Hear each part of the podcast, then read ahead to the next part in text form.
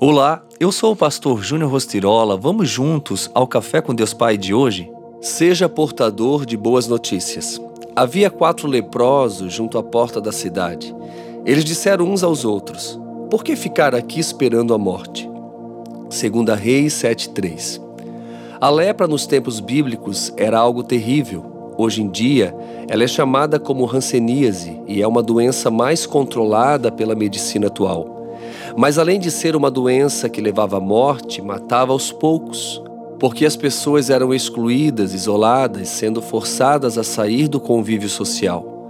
Assim era uma doença que causava outras doenças, porque a pessoa doente era excluída da sociedade. Havia quatro leprosos do lado de fora dos muros da cidade de Samaria. Segundo o texto lido, imagine você ser excluído da sociedade, não poder estar com a sua família, com seus amigos, por ser portador de uma doença que está levando à morte. Você pode não estar sofrendo da mesma doença daqueles quatro homens, mas vivendo em uma situação tão desoladora quanto eles. Muitas vezes, o nosso corpo físico está em perfeito estado, mas a nossa alma está em lágrimas, padecendo as dores que são trazidas pelas circunstâncias da vida.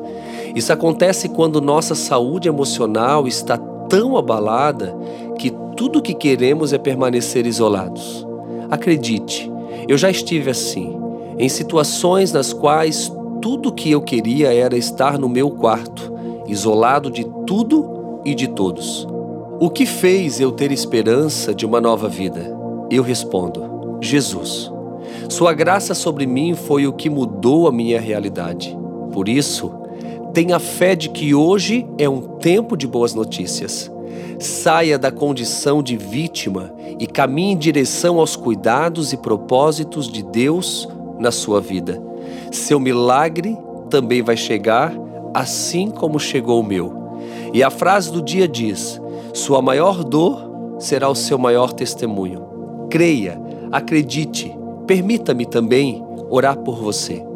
Pai querido, Pai amado, nós te louvamos, te damos graças por tudo que o Senhor tem feito até aqui. Eu oro por esta vida que me ouve neste exato momento. Talvez aparentemente ela esteja bem, exteriormente ela tem se demonstrado forte, mas por dentro ela está em frangalhos, como diz o texto, está em lágrimas.